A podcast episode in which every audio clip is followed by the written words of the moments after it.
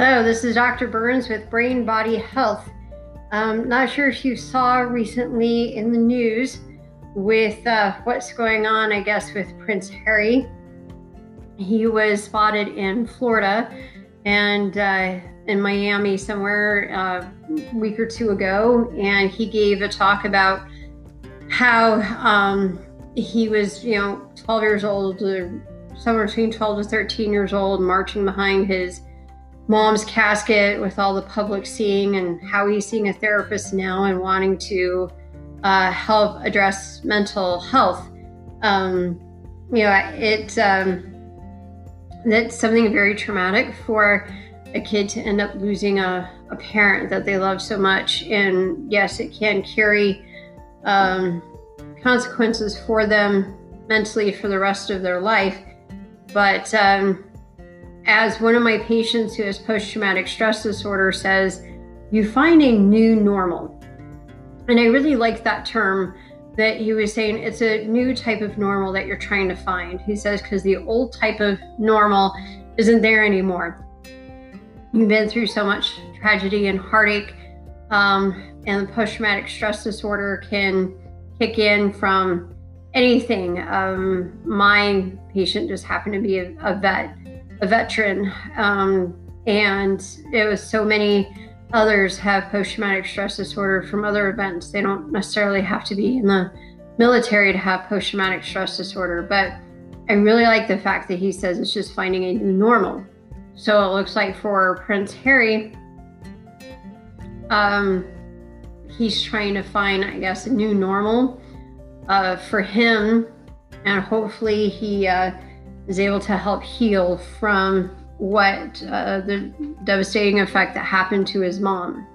Now, when it comes to stuff like this, like post traumatic stress disorder, severe anxiety, uh, depression, yeah, there will always be triggers that are there. It's just managing the triggers.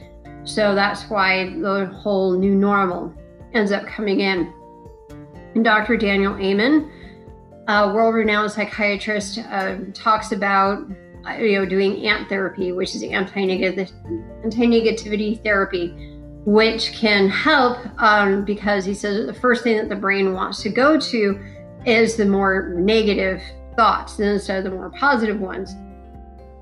So when doing this anti-negativity therapy is you know trying to ignore the first negative thought that comes into your mind and try and write down some positives. Um, Joseph Young, who is a psychologist and actually came up with life traps therapy, talks about in his book with all these 11 life traps that he came up with is to have a card that you keep with you of certain triggers and you write to yourself and say, you know, I understand that such and such happened. However, I am you know, like strong, resilient, um, positive, make a contribution, you know, basically telling yourself the truth of what's happening with the situation. So you can take the emotion out of the current situation that you're in if it happens to be a trigger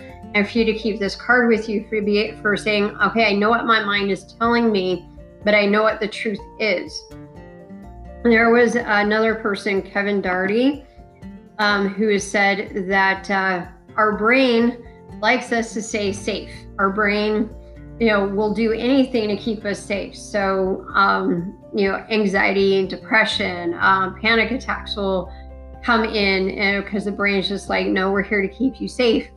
And what we need to do is let our brain know that we're in charge. Our brain's not in charge of us, but we are in charge of our brain. So, case in point, um, all of us get stuck in situations where we overthink. It could be because we're too tired. It could be from you know past experiences that we have. We transfer that experience that we have from the past to something here in the present. So, which is why we have all these different types of medication out there to try and help bring the overactivity in the brain down. So then that way we can learn to rewire the brain. As Dr. Daniel Amen said, we can heal the brain. So his definition of mental health is that it's brain health, not mental health. And it's looking at, okay, where is the brain stuck at? Where is the malfunction going on? And the way to do that is through brain scans. Through brain scans, we can seriously find where the brain is overfiring or underfiring. I absolutely love doing brain scans in my clinic. Uh, they're very beneficial because we can actually go in and target uh, what's going on. Where, yes, we may have to use medications to help, but there's so many other things that we can do. There's um, homeopathics that are specific for certain types of anxiety, uh, types of reactions, and knowing where that's at in the brain. There's um, NAD, which is uh, nicotinamide adenine dinucleotide. That also helps out as well. We have um, MTHFR, which is something that happens where your body can't utilize the B vitamins that come in. Here again, we've got hormone replacement. Um, there's are your stomach acid levels too low? Are you not digesting your food? Could that be causing the anxiety? We have insulin resistance that could be causing these mood swings. We have dopamine resistance, which here again can also be causing some of those mood swings. You could have a neurotransmitter called glutamate, which can be high and can also cause the anxiety and depression. Anxiety and even like thyroid imbalance. Anxiety and depression is just in and of itself without you know leaving out all external factors you know that may have triggered the anxiety and stuff like that just internally what happens uh, with the body biochemically speaking is so complex that there is no one right treatment for everyone most pharmaceuticals really focus on um, looking at serotonin levels and also GABA, which is a neurotransmitter. See if that could help. For some people, they get side effects from it. They can't be on any sort of anti anxiety or antidepressant medication because it throws them for a loop. So then that's when they go with off label, um, you know, it's like calcium channel blockers, beta blockers may be able to help out with that. Um, you know, because it's we have this physical change of the brain when like hormones are adjusted or they're depleted or you know, I mean, an organ is just attacking itself. Here we go, Hashimoto's, you know, and Graves' disease. It's just there's this so overwhelming. I say, why would the body turn around and attack self and say, well, I don't like this organ? So it's a very, the body, when it gets signaled from this anxiety and it keeps going and going and going, and we have no escape plan or no way for us to be able to rest, then the body takes on a new normal, which is not a good normal. It is a very destructive normal. But because of just the high amounts and we can't of stress, we can't break away from it. then the body adapts to that and says, okay, so then this is our new normal which is constant stress, constant depression, constant, and it changes everything in the body biochemically speaking. So, anxiety and depression just isn't just one time thing. You gotta do everything from every aspect, um, you know, changing and trying to balance out body chemistry takes more than a month or two. And people are just like, well, I want to feel better now, now, now. I mean, I remember doing that. I was in a state many years ago. And um, I was just like, everything I want to do, I want to get it done in two months. It didn't happen. It took a full year uh, for me to be able to balance out my own uh, body chemistry. So then that way, you know, I, I wasn't, you know, I mean, I was able to take in everything else, looking at, um, you know, like energy, like what type of energy was I putting out? Actually putting in cognitive behavioral therapy and studying Marcus Aurelius, who's a Roman emperor, um, you know, Reiki, you know, adding that in, and then also looking at hormones or um, gut issues. You know, my IBS really flared up my anxiety, and my anxiety in turn fed into and inflamed my IBS. And I was doing all the supplements, I was doing all the right thing with the eating but the one thing I did not take into consideration was the mind aspect of it. And it took a good year for me to rewrite my belief window or your motherboard uh, for those who are into computers in order for the triggers that I had for the anxiety to set in. So then that way I could actually go out and not have to stop off at like every bathroom on the way to work and not see stressors bigger than what they were and to put them into you know like perspective. So um because i remember going into this one place where i was working at and i had had six Imodiums and like 10 activated charcoal like enough to stop up an elephant right? And what happened was is i was still my gut was still inflamed and i was still having diarrhea along the way just because my anxiety levels were so high it overrode all that active activated charcoal and Imodium.